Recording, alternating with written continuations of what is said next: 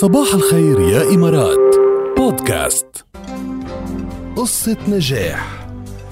قصة حلوة كتير interesting كتير ملفتة جدا ومحفزة أيضا وملهمة. قصة اسم شهير جدا في عالم الأعمال والأموال بالعالم. قصة وارن بافيت.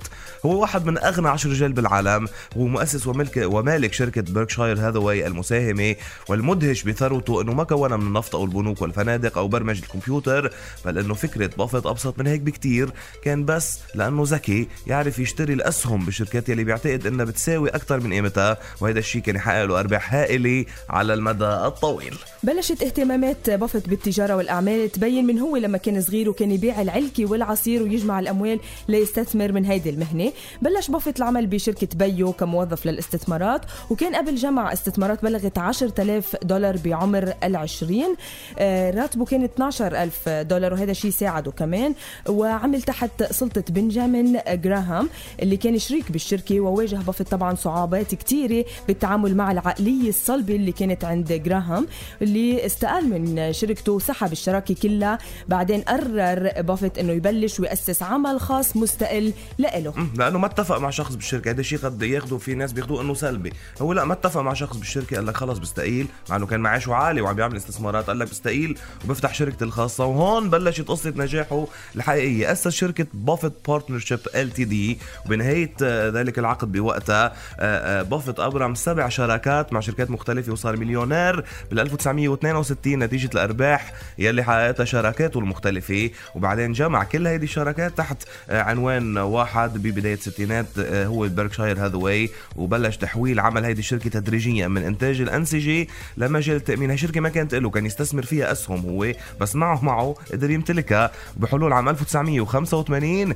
كانت الشركة باعت آخر منتجاتها من النسيج وصارت آه، شركة تأمين وصارت إحدى أهم وأكبر الشركات بالعالم من بعدها بسنة 1987 اشترى بافت 12% من أسهم شركة سالمون Inc ليصير أكبر مالك أسهم فيها بسبب فضيحة عامة صارت بالتسعينات.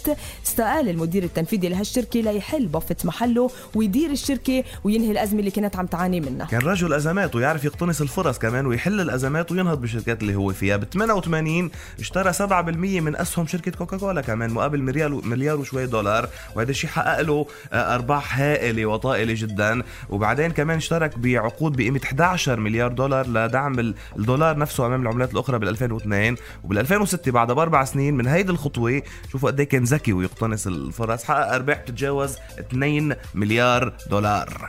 ب 2011 منح الرئيس الأمريكي باراك أوباما ميدالية الحرية الرئاسية لبافت وهي وحدة من أرفع الأوسمة بالولايات المتحدة الأمريكية. وبحسب مجلة فوربس فثروة بافت هلأ بتبلغ 67.9 مليار دولار. هيدا لسنة 2016 وهذا الشيء اللي خلاه من بين أغنى 10 رجال بالعالم. أروع شيء بهيدي القصة إنه من عدة سنوات بافيت أعلن إنه رح يتبرع ب 99% من ثروته لما يتوفى للأعمال الخيرية وبيرغب بأنه تنفق 80% منها بأول عشر سنوات بعد وفاته. وكمان يعرف كان جدا يعني هو يعرف بتواضعه الكبير وبيتنقل على فكرة. لا لا بي- بيقول لك إنه بيتنقل بالمواصلات العامة مثل كل الناس العاديين. ممكن تشوفيه بالشارع تشوفيه وين ما كان آه، آه، بشكل كتير عادي يعني. مش مش بس وبسيط. مش بس نجاح وتواضع ومخه كامل يعني. صح وبيعمل خير كمان. بيعمل خير. وخلص موصي إنه ثروته 99% رح تروح منها للجمعيات هذا نجاح.